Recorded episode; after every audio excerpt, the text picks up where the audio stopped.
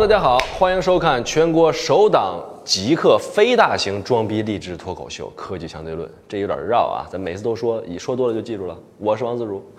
话说啊，我的偶像伊朗马斯的一家公司 SpaceX 去年九月份呢上了一把头条，我们把这消息翻出来了啊。他这个猎鹰九号刚刚点火不到三分钟，就听惊天动地一声嘣，压就给炸了，火光冲天呐，那叫一个震撼。钢铁侠玩火不要紧呢，把小扎克伯格的这个玩具也给烧了。这小扎的玩具呢，也不是一般的东西，是 Facebook 的第一颗通信卫星。这事儿出了，我估计小扎心里阴影面积不小，因为这颗卫星可价值两亿美元呢。放在国内的话，非得微博撕逼不可。但是呢，这俩人呢还是好哥们儿啊，所以说这事儿也就没撕起来。呃，你说小扎这就是窝心一拳，说也没法说，肯定挺郁闷。不过呢，这也不是 SpaceX 第一次这个搞连带伤害。早在零八年的八月份，就是北京奥运会那阵儿前后，SpaceX 的猎鹰一号呢就炸过一次。那次啊更狠，炸的是美国军方的一颗卫星。NASA 的这个太阳帆实验，还有这个 Preset 实验呢，直接一起挂了，损失真的是无比惨重啊！可见这个航天科学难度，它是真的非常非常大。你说它是目前人类各项科技的顶尖，也毫不为过。今天呢，咱们就聊一聊 Elon Musk SpaceX 那点事儿。要聊这个话题的话呢，我得先问大家一个问题，就是大家知不知道什么叫做航空，什么叫做航天？虽然这俩词儿经常一块儿出现，但是它的含义可完全不一样啊。天空这个词包含天和空两部分，天呢是指这个地球大气层以外的空间，空呢只是指这个大气层以内的空间。国际上呢有一个通用的标准，在海拔一百千米的高度绕着地球画一个圈儿啊，作为这个天和空的分界线，我们把它叫做卡门线。在这条线以下飞行的人造飞行器呢，比如说各种飞机呀、热气球啊，这都属于叫做航空的范畴。那么在卡门线以上呢，比如说卫星、宇宙飞船，那就属于航天的范畴。这个知识点很重要啊，装逼利器啊，它们主要应用的这个学科呢有很大的区别。在航空器上，主要是空气动力学发挥作用。在航天器上呢，没有大气的制约，主要是轨道动力学在发生作用。所以说以后再听到有人跟你说啊，你咋不上天呢？你就直接问他说，你丫知道天在哪儿吗？你告诉他，卡门线以外才叫天，对吧？我们今天要说的呢，主要就是在呃卡门线以外所飞的这些东西，叫做航天科技。在我们普通人的印象当中啊，航天是一项国家级的高科技行业，贼难搞，往死难。反正在我研究 SpaceX 之前呢，我是没想过这玩意儿能有民营公司参与的可能性，更没想过这能成为一门生意。那么它到底难在哪儿呢？首先是难在火箭，一个运载火箭技术啊，它是整个载人航天的基础。飞船也好，卫星也好，它就那么一个啊很奇怪的那么一个形状的东西，是吧？它自己是不能飞上天的，你得把它绑在一个窜天猴上面，把它送出大气层。那这火箭又难在哪儿呢？那肯定就是发动机喽，对吧？不过呢，要说发动机啊，这个原理其实呢也就那么回事儿啊，真的跟窜天猴差不多。你就利用一个燃料燃烧，然后产生气体，再把这个火箭往相反的方向推上天。但是具体在设计上，那水可就深了去了。你比如说，对于燃烧的过程的控制啊，发动机里这个燃料在燃烧的时候产生上千度的这种高温，你到底用什么材料才能顶得住呢？你再比如说这个燃料的喷嘴儿，对吧？设计成什么样子才能够达到最高的这个推力和这个效果啊？这些在工业上的标准呢，那可不是你建个模型画几下、比划两下子就能搞定的，必须要不断的实验、不断的试错。就像咱们说的这个炼钢啊，你要想炼出一块好的、韧性符合标准的钢，你光调配这个配料，它这个比例就得六七年。这就是工业上的特点，没有什么小步快跑啊、迅速迭代啊这些互联网的概念，就是得扎扎实实的一步一步来。而火箭发动机呢，那可比炼钢更复杂啊，什么轴承啊、喷嘴啊，你说每一个小的部件，它都可以独立的成为一个工业产品，每一个都需要大量的这种工业经验才能造得出来。所以你说要论人类工业的复杂水平，造火箭数第一，造飞机数第二，造车数第三，充其量你在中间加一个造大型轮船。如果你稍微关注一下这个行业呢，你就会不难发现，我们国家这些领域里面呢，其实总体来说还是有很多沉淀和技术的。但是发动机技术还是比较弱，因为这是核心呐。为什么这么说呢？你想想当年欧美工业革命的时候，我们天还天朝上国在这耍大刀呢，对吧？很多欧美工业的这些老牌公司，你比如像通用啊、劳斯莱斯，包括这个克虏伯，那成立的时间都比新中国的时间还要长。这东西真得慢慢来，很难弯道超车。那就是因为造火箭很难嘛，全世界也就只有那么几个国家才能够有自主研发火箭的能力，你掰个手指头都能数得过来，啊，绝对不是一个人可以轻易尝试的事儿。所以当年伊隆马斯克说自己要创业造火箭的时候，几乎所有人都觉得丫一定是疯了啊，有钱烧的。不光是因为大家觉得都知道这个事儿难，而是因为之前也有几个亿万富翁想要造火箭玩票，结果丫特么赔的裤子都赔光了，你知道吗？而且这哥们儿创业一上来就选择了一个 hard 模式，什么意思呢？现在做运载火箭的公司为了这个节约成本啊，缩短开发周期，很多都是用现成的这个火箭发动机。这基本上已经成为一种惯例了，说出去呢也不丢人。你比如说美国的这个呃宇宙神五号啊，其实用的就是俄罗斯造的这个 RD 幺八零的发动机。你再比如说轨道科学的金牛座二啊，用的呢也是老毛子做的发动机，叫 NK 三三。伊朗马斯呢本来也可以这么干，但是呢他没有，坚持选择自主研发发动机，起名呢叫做灰背隼。哎，你看这名字起的啊，一听就很霸气。美国人呢其实特别喜欢这种鸟，老什么这个隼那个隼的。我个人认为呢，有一个战斗机特别漂亮，就是有史以来最优雅的第三代机，大名鼎鼎的 F 十六。美国人就给起个名字叫战隼。所以你看这个灰背隼发动机啊，它是一种使用这种针栓式喷注器的发动机，设计难度呢相对小，成本呢也足够的低。这种发动机的技术呢，是伊朗马斯克挖来的一位工程师，哎，从别的公司那儿带过来的。然后呢，在 SpaceX 一帮工程师没日没夜反复试验的这种情况之下，不停的改进，最终才把性能给做上去了。打破了美国十多年以来没有自主研发发动机的这个尴尬局面啊！所以你看看这个含金量确实非常的高。你要在咱们中国，估计得上中央表彰大会了吧？Elon Musk 呢，坚持自产发动机的首要原因，当然不是为了自虐。你记住，这哥们儿是一商人，这么做啊，当然还是从这个最大化节约成本去出发的。虽然说短期之内你可能要付出一定的代价，但是长期来看，它对于降低成本、增加商业竞争力还是非常关键的。另外一点呢，就是毕竟啊，自主研发的产品嘛，自己说了算，对吧？你比较主动，不会受制于人，尤其是不会受制于俄罗斯人。为什么他们老提老毛子呢？是因为这哥们儿真的被俄罗斯人伤害过。其实啊，马斯克一开始并没有想自己做火箭，这得从他最开始构思火箭创业的这个初期想法，咱们慢慢说起。伊隆马斯克呢，可以说是一个相当科幻的人物啊，从小就满脑子里边稀奇古怪的想法，说出来呢，全是小时候我妈跟我讲的杞人忧天没啥用的破想法。呃，什么如果有一天石油挖光了怎么办呢？呃，这个或者说有一天如果人类太多了，地球装不下了怎么办呢？呃，我小时候科普片看的特别多，也想过这些破事儿。可是我妈就跟我说呢，别没没事闲吃多闲吃萝卜淡操心啊，要不没准我也有成为钢铁侠的可能性，是吧？然 后开个玩笑。所以说呢，他去搞什么特斯拉啊、Solar City 啊这些公司出来，那就是从小幻想啊，到现在长大了之后是一脉相承。所以所以说，所有的这些幻想里边呢，对于他来讲，火星探索和宇宙探索，那可以说是最热衷的一个。在他眼里边呢，地球是迟早要完的啊，人要是没有星际移民的能力的话，那就等着死吧。啊，奈何啊，人类这个航天技术是进步的这么慢。你看看，人类几十年以前就已经登陆月球了，对吧？但是直到今天也没能够登上下一个星球。六十年代呢，曾经有个电影叫做《二零零一太空漫游》。二零零一年我刚上高中啊，本以为到了两千零一年，在这个电影里边，人们可以就冬眠飞向木星了。结果到了零一年，伊朗马斯克把 PayPal 都快卖了，火星还没上去呢，所以他着急呀。所以照他最初的想法啊，其实就是往火星上送几个耗子，送几个菜籽儿，看看他们能不能活，刺激一下这个人类对于火星移民的好奇心，仅此罢了。没想着真刀真枪的干这么一个事儿。正好呢，那个时候他把 PayPal 卖了，赚了很多钱啊，就打算通过这个朋友去俄罗斯啊买几个弹道导弹，然后回来呢改装成这个运载火箭，把什么耗子、花花草草送上天也就完了。这里边提一句啊，其实洲际导弹和运载火箭本质上其实是一码事儿。唯一的区别就是那里边装的是飞行器还是战斗部，要不然朝鲜一搞导弹试射，为什么全世界都这么紧张？所以说他这个想法，这个构想还是很靠谱的。那为啥说被老毛子给伤了呢？就是因为他到了俄罗斯以后啊，按照这个战斗民族的传统和习俗，不吃早饭，啊，中午十一点开始见面，开始吃中午饭，喝伏特加，啊，什么这个为了太空，为了美国万岁，一顿乱喊，然后饭后之后呢，还得抽烟喝咖啡。折腾了好几个小时，还没进入正题。结果搞完了之后，几个俄罗斯人问：“哎，哥们儿，几个人来是干嘛来着？” 你说气人不气人呢？后来这个价格没谈拢啊，这个马斯克随便就砍了几句价。俄罗斯人就是说说他说：“你要没钱，你买什么火箭呢？”给他这顿嘲讽。所以说这火箭是没买成，还憋了一肚子气，回美国去了啊。从此以后再也不想跟俄罗斯人做生意了，就下了决心说：“你不是不卖我吗？我自己干一个。”所以自己制造火箭，你们不卖的话呢，老子还不买了。就这样才有了这个 SpaceX。所以他的火箭呢，说啥也不能用俄罗斯的发动机。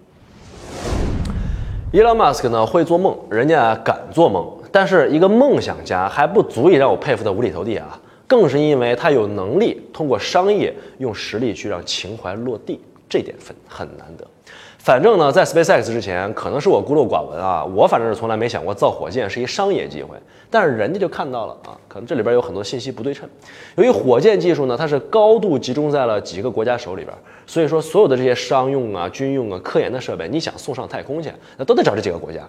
而且呢，由于这个航天是长期由这个国家级的组织去垄断的，效率其实说实话并不是最高的。包括美国这个 NASA，存在着巨大的这种成本下降和竞争的空间。而频次最高、难度相对较小的这种低端的卫星发射市场，确实存在这个巨大的市场空间。所以说，就从这儿切靠谱。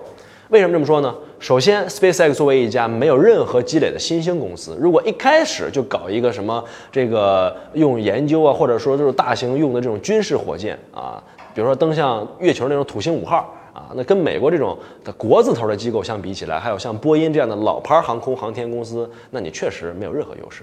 但是你可别忘了，现在是互联网的天下啊！最珍贵的是什么？连接和信息。很多企业，尤其是互联网企业，都想自己发射一些小型的通信卫星。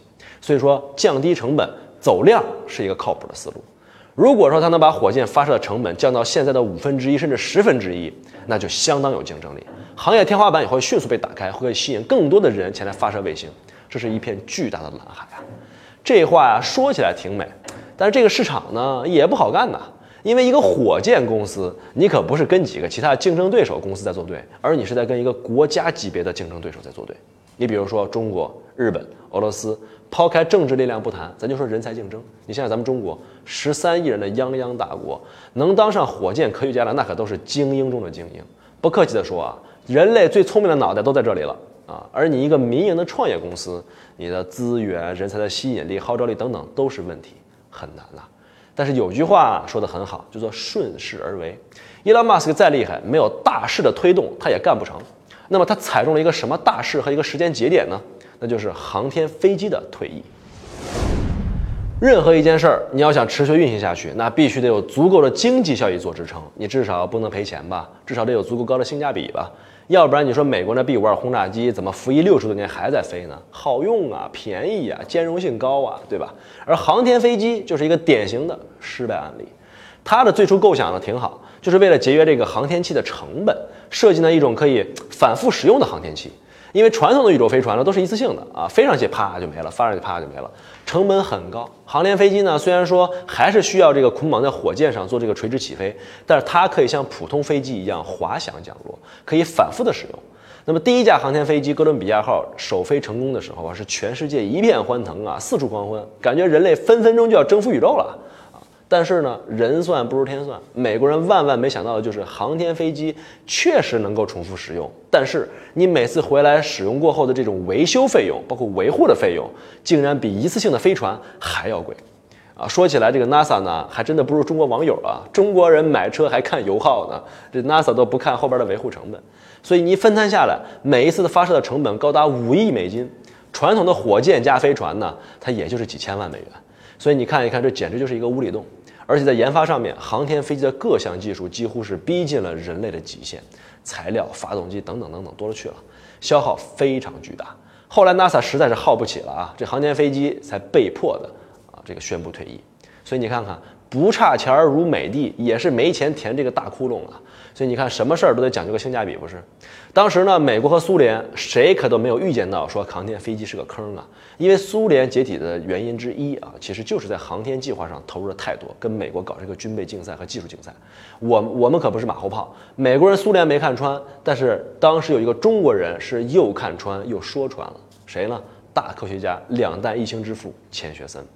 八十年代的时候呢，我国在这个载人航天上有一次大论证，说究竟是要飞船还是要航天飞机？那个时候航天飞机在人们心目当中就两个字儿：完美，对吧？啊，完美怎么说呢？完美是吧？高科技、可回收，而且美国已经有成功的先例了。所以说，在各种学术的会议上呢，几乎是一边倒，全支持航天飞机。方案都报到这个当时五院的这个院长钱学森手里了。钱学森考虑了一下，下边批了一句话，说建议不要着急否定飞船方案，要把飞船方案也包上去啊。这一句话一说，让中国免于跳坑。你现在回头看一看，真是不得不佩服钱老的洞察力和前瞻性啊！因为凭借当时中国的财力和技术水平，要真是脑子一热，举国之力搞个航天飞机，咱现在还哪有这闲工夫在这看《人民的名义》啊？估计还得在那儿是吧，吃糠咽菜了吧？这个航天飞机啊，虽然烧钱，但是也不能因噎废食，不是？退役就退役了吧？美国的航天还是要搞的，因为航天飞机一退役啊，美国人就几乎失去了载人航天的能力。你说要往空国际空间站送点东西，送个人，还得租用俄罗斯的联盟号飞船，这美国人哪能干呢？对吧？这不把脖子给别人了吗？NASA 想了一办法，在零五年的时候，他们提出了一个叫商业轨道运输服务计划，来刺激民间的创新活力啊，相当于是前两天咱们中国的这个啊军工产业半开放，向民企招标，有点这个意思。伊隆马斯克和他的这个 SpaceX 呢，正好赶上这个时候。我们之前说过，说很多的科技啊，都有一个从军用到民用下放的过程。对于很多新兴的科技来说，首先由国家这种大型的社会组织啊，不计成本的投入，先干成，然后再下放到民用。但是，一旦到了这个下放的阶段，想再进一步的优化技术和降低成本，你仅仅依靠这些垄断化的组织那是不行的，只有靠商业、靠竞争，那么才能赋予一个技术真正的活力。DARPA 当时就明白这一点，NASA 这么多人不明白吗？也明白。那么为了给这个商业轨道运输服务计划做配套啊，NASA 面对国内有能力的这个航天的几家企业呢，推出了一个叫做太空行动协议。这个协议呢分三种类型，第一个叫补偿协议，第二个叫做非补偿协议，第三个叫做资助协议。补偿协议呢很有意思，就是说这些公司呢可以直接购买 NASA 现有的这些货品、服务和设施。你不用自己研究啊，非补偿的协议就是鼓励这些企业或者是大学和 NASA 联合来搞研究啊，无需支付费用。那么资助协议呢，就更有意思了，是真刀真枪的掏钱呐啊！NASA 是先给你定一个目标，你要是按时按标按量的达到了我的要求，我就给你钱；你要达不到，对不起，一分钱没有。所以要要说这个 NASA 呢，真是人精啊！这三种情况，第一种 NASA 赚钱，第二种呢，NASA 免费拿实验结果。第三种呢，NASA 以合理的价格去购买一些能够符合他们要求的这种产品和成果，啊，那无论怎么说，他都不亏。让 SpaceX 最受益的其实是这第三种啊，叫做资助协议。你要想拿 NASA 的钱，那哪那么容易啊？空手套白狼那肯定不行，那人家是搞火箭的，对吧？所以为了能够拿出搞定 NASA 的硬货，伊朗马斯呢是失败了三次啊，前前后后几乎是赔上了自己的全部身家。SpaceX 的第一枚火箭叫做猎鹰一号，叫做 Falcon One。你听这个名字就知道啊，是在星球大战的这个系列里面，汉索罗船长开的那个千年隼号，叫做 Millennium Falcon，向他致敬啊。那么这个猎鹰一号是一群工程师在这个太平洋的小岛上组装出来的，与世隔绝，背井离乡好几年呢。这帮人为了压缩成本，可以说是无所不用其极，连生产发动机的材料有一些都是网购的。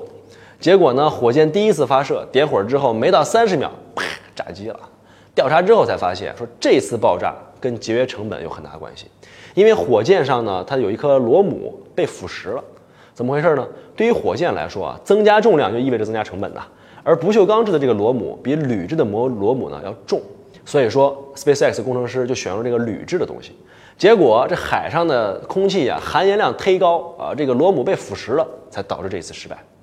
你说这次失败之后还算小事儿啊，毕竟第一次嘛，大家只是有点失望，跑到酒吧嗨一嗨是吧？喝点酒可能也就恢复元气了。但是接下来这两次简直是令人绝望啊！火箭呢刚点火前五分钟都很顺利，那所有人都觉得说胜利在望了啊，香槟都打开了，结果啪，火箭掉海里了。人的情绪在几十秒之内，你说经历这种大起大落，那种感觉像什么呀？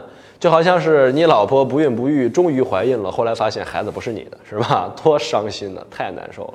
我们中国有句古话，叫做“一鼓作气，再而衰，三而竭”，说的什么意思啊？伊朗马斯这火箭连续失败了三次，对于工程师们的信心打击可是巨大的。而且什么叫做“屋漏偏逢连夜雨”？这时候伊朗马斯克没钱了！玩火箭可真是烧钱呐！我这不是比喻啊，你没看到我都没打引号，是真的烧钱。你一点火，上千万就没有了啊！你就是拿着一个火堆在这烧现金，你就把钱往火里扔，五分钟你也烧不完一千万吧？结果这个时候呢，没钱了，他就四处找投资人呐，借债啊，差点搬到了他丈母娘家地下室居住。但是呢，你不得不佩服他的定力，在这种时候，他还是信誓旦旦跟员工说：“没事儿，咱们继续努力啊，能上天，钱不是问题，我给你们解决。”所以你看到了没有？做创始人真是不容易。我们公司最穷的时候，几十号人等着发工资，账上只有三万块，离真正清算就剩十五天了。所以说，创始人都不是人干的活啊！你当老大，还得心如积雷、面如止水的跟大家吹牛逼啊！终于一个多月以后，SpaceX 再次发射这个猎鹰一号，大获成功。这是世界上第一枚进入到地球轨道上的私人火箭，这是历史性的创举啊！此时呢，离 SpaceX 成立已经整整过去了六年的时间，真是不折不扣的六年磨一剑呐！也就是说，这枚火箭让 SpaceX 获得了 NASA 价值十六亿美元的订单呢，这钱太多了，我嘴都瓢了。所以算是彻底走出了困境。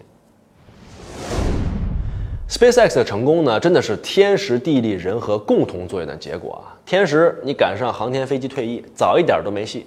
NASA 推出了这个商业轨道运输服务计划。地利的话呢，就是 SpaceX 是在美国，体制、商业环境、人才储备，那都是其他国家不能比的。你比如说在中国吧，啊，就这事儿，你肯定干不出来。电视上呢，经常看到一个二十多岁不到的小孩儿拿一火箭啊，天天上各种创业类的节目，被人说成是中国的 SpaceX，我就真的只能笑而不语了啊！先不说这玩具火箭跟人美国那个差距有多大吧，就是这人才观你就过不去，你外国人请不起，中国人你是根本请不动。一句话说死，在中国的这种体制之下，你即便给得起钱，但是你给不了职称，人家也是不愿意从政府机构出来跟你玩的。而伊朗马斯克这个人和，就是伊朗马斯克本人的个人魅力啊，以及这种永不言败的精神。他的成功就证明说，在航天科技上保证高质量同时降低成本是完全可行的。而且他还要在降低成本的这个路上越走越远啊！这就是我们接下来所要说的 SpaceX 的蚂蚱计划啊，不是蚱蜢计划，说错了。要降低的航天成本啊，那么概括起来的话呢，其实就是两条路。第一，就是从航天器上下手，制造一个可以重复利用的航天器。你比如说航天飞机。第二呢，就是从火箭上下手。伊朗马斯克已经通过各种各样的手段，你比如说我们刚才说的这种啊，叫做针栓式的发动机啊，还有流水线生产，把这个猎鹰一号的发射的一次性成本降到了不到一千万美元。这什么概念呢？其实我们中国啊，作为航天大国，又是发展中国家，我们的这种商业发射其实是很发达的，这经常接国际上的各种各样的单子，而且成本呢，在 SpaceX 之前可以说性价比是最高的。但是伊朗马斯克出现之后，竟然把成本又降到了中国的三分之一。你想一想，这事儿吓人不吓人？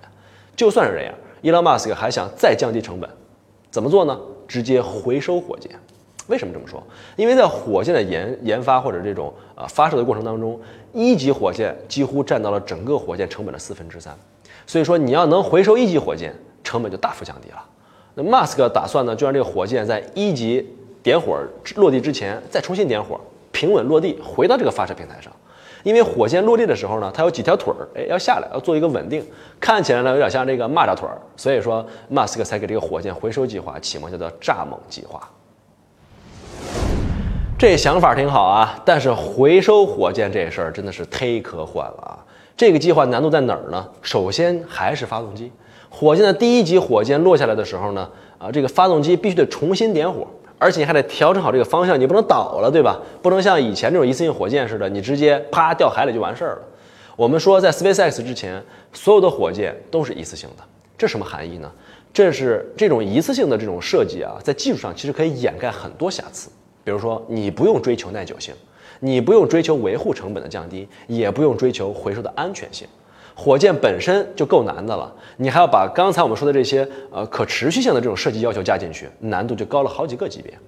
以前呢，听说过一个故事，说这个中国一个航天科学家和一个航空科学家在食堂里边吃饭啊，航天科学家就说了，哎，你看我们这个航天的发动机厉害啊，这几年进步很快啊，神舟五号已经升空了，那是国之重器，咱们很快就可以登月了。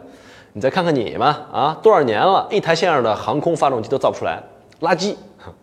结果呢？这个造飞机的科学家当时就给怼回去了，说：“你们那有个屁用啊！你那玩意儿都是一次性的，点一次就扔了。飞机上你点一次扔了，你给我试试啊！”这也从侧面证明了什么？一枚可回收的利用的火箭，它对于技术的要求是有多高？结果呢？这伊隆马斯克呢？哎呀，还说人牛逼呢，人真给搞成了。他不仅是成功回收了猎鹰九号，而且就在今年三月份，他还成功发射了这枚火箭啊，把卫星送上了天。完成了一个火箭第一级再利用的循环，再一次创造了历史啊！所以说不得不佩服人家，有些人真的是生来就是改变世界的。我们今天讲 SpaceX 创造了一个又一个奇迹，但是对于航天行业的这种贡献啊，它绝对不仅仅是在技术上，它的意义在于是全方位的，在商业上逐渐的把航天领域带入到了一个充分竞争的状态。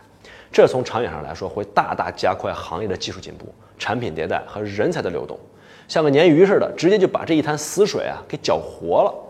可以预见的就是，在这种充分竞争状态之下，未来也许会不只有一个 SpaceX，可能会有第二个、第三个啊，还有 Space Y、Space Z 什么的。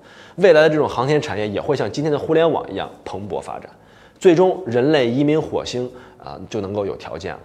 在这种角度上来看的话呢，伊朗马斯克就像一个海贼王，他振臂高呼：“去吧，火星是可以移民的！”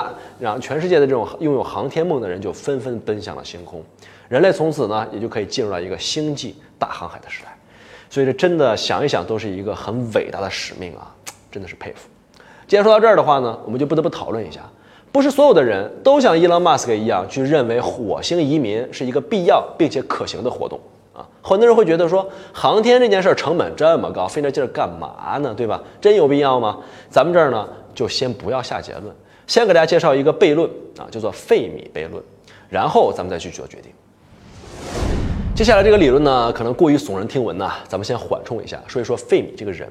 费米呢，是意大利裔的美籍科学家，诺贝尔物理学奖的获得者，他曾经参与建造了世界上第一个核反应堆啊，以及第一颗原子弹。全世界以它命名的东西，那真是数不胜数了。有三座核反应堆，有一座伽马射线的太阳太空望远镜，还有元素周期表里边的一百号元素费，是吧？全部都是。我们中国呢，有两个最著名的物理学家，一个是李政道，一个是杨振宁。曾经为了争谁是费米的学生，都能打起来。李政道说：“我才是费米的博士生，你不是。”杨振宁反击就说了：“扯淡，费米明明喜欢的是我啊！”两个人搞基是吧？因为只有我跟他联名发表过论文。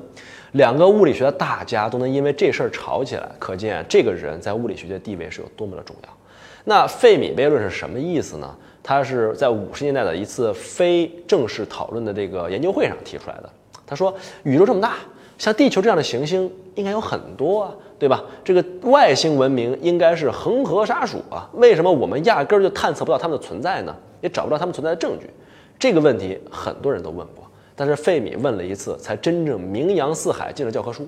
这说明什么呢？说明物理学家的说明说话的分量，就是比我们这些屌丝宅男更高啊，是吧？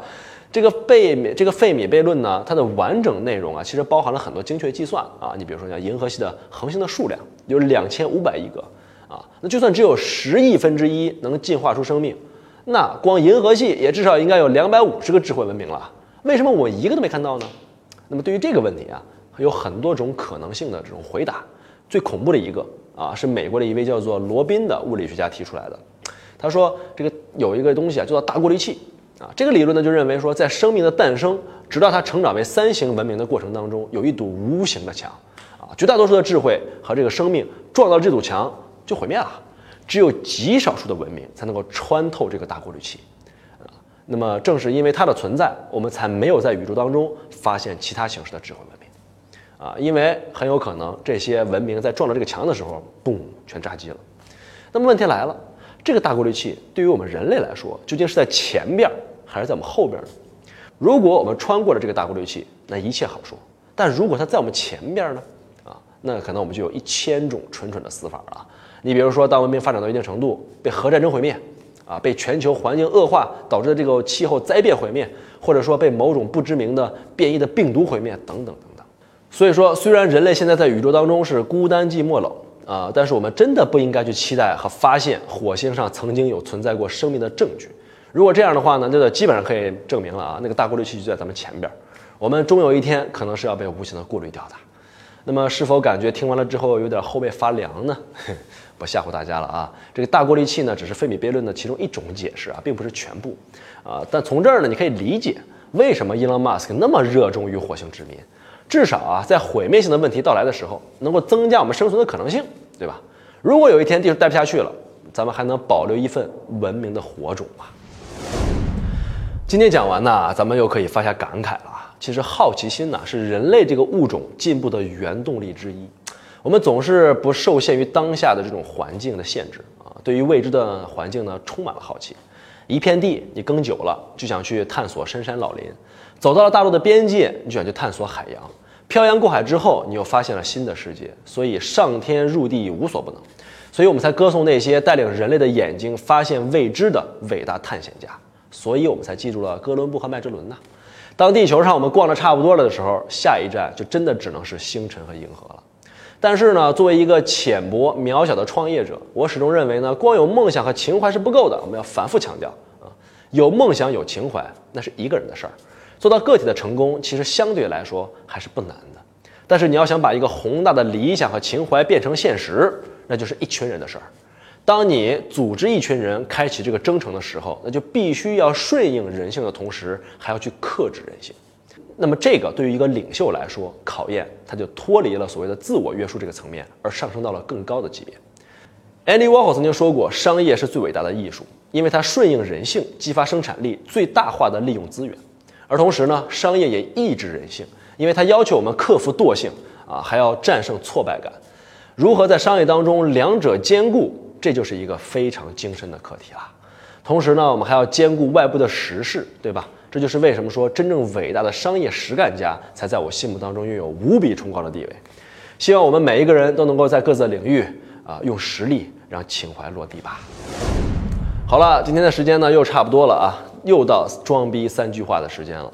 第一呢，空和天是不同的概念啊，这个大家要分清楚。海拔一百千米以外的叫天，一百千米以内的叫空。第二呢，航天工业在过去是科研，在现在可能叫做商业。商业竞争会让整个航天科技更加快速的发展。第三句话就是费米悖论可能是一个难以回答的问题，但是再难也抵不过人类探索进步的好奇心。最后再送一句啊，少打嘴炮，用实力让情怀落地。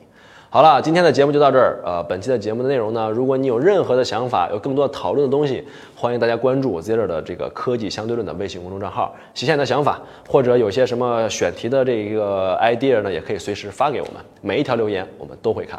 更多的科技原创视频，欢迎登录我们的官方网站 Zero.com，以及关注我们的官方微博 Zero 中国。如果你不嫌烦的话，当然也可以关注我的个人微博。OK，好了，今天到这儿，拜拜。